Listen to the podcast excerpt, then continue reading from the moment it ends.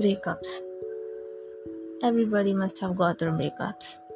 But heartbreaks are not quite usual, right? Okay, maybe some brave hearts might have gone through those heartbreaks, but people who have a fragile heart, it's really hard for them to get through a heartbreak.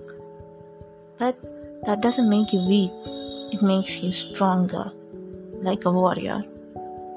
You know, in the battlegrounds, when the warrior is hurt really bad, he's made stronger from inside so that his wound get healed faster than ever before.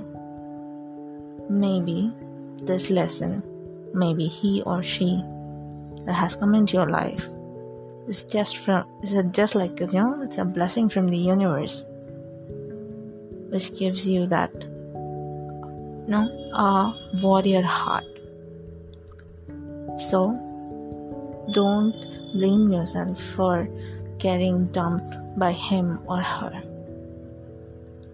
Heal your heart because you're the only one who can heal your heart. Nobody can help you.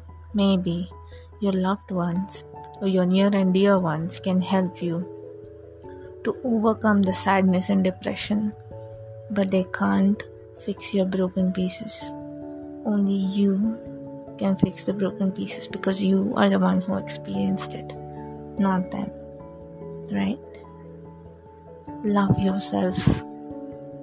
I know it's really, you know, hard when you get through a heartbreak to love yourself because you'll start blaming yourself because he or she has dumped you. But no, love yourself because that's the time when you have to love yourself because you feel like you're unwanted. But, guys, no. People love you. We all want you. We love you so much. Never feel that you're unwanted. You are definitely needed in this world. We all want you. We all love you. And we all want you to love yourself. Because when you first love yourself, then you'll start seeing the world in a different way. Because for some people, it's really hard to love themselves when they get through a heartbreak. But, guys, please try. You are the, not the one who did it to yourself. It's from both sides, it's mutual. So don't worry. Start loving yourself.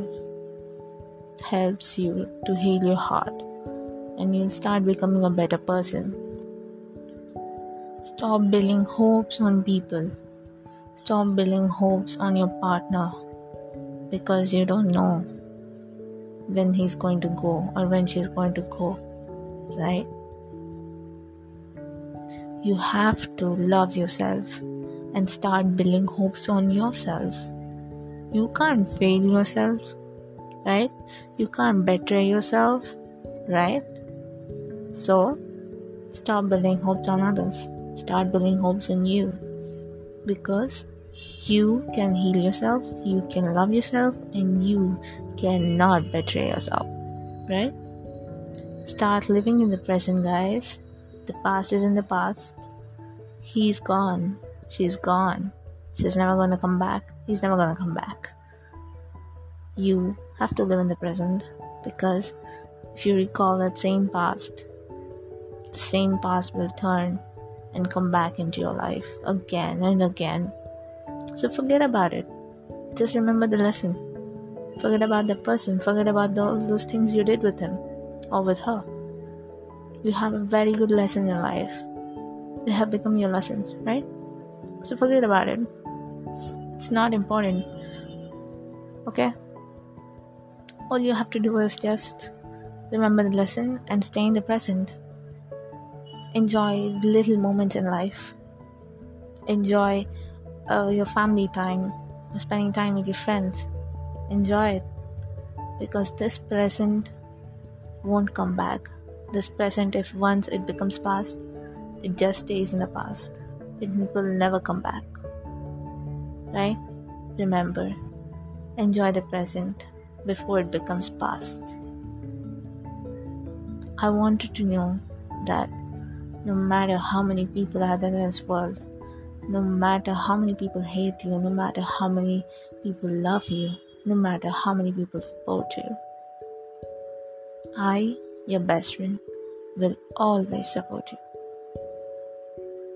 Love, your best friend.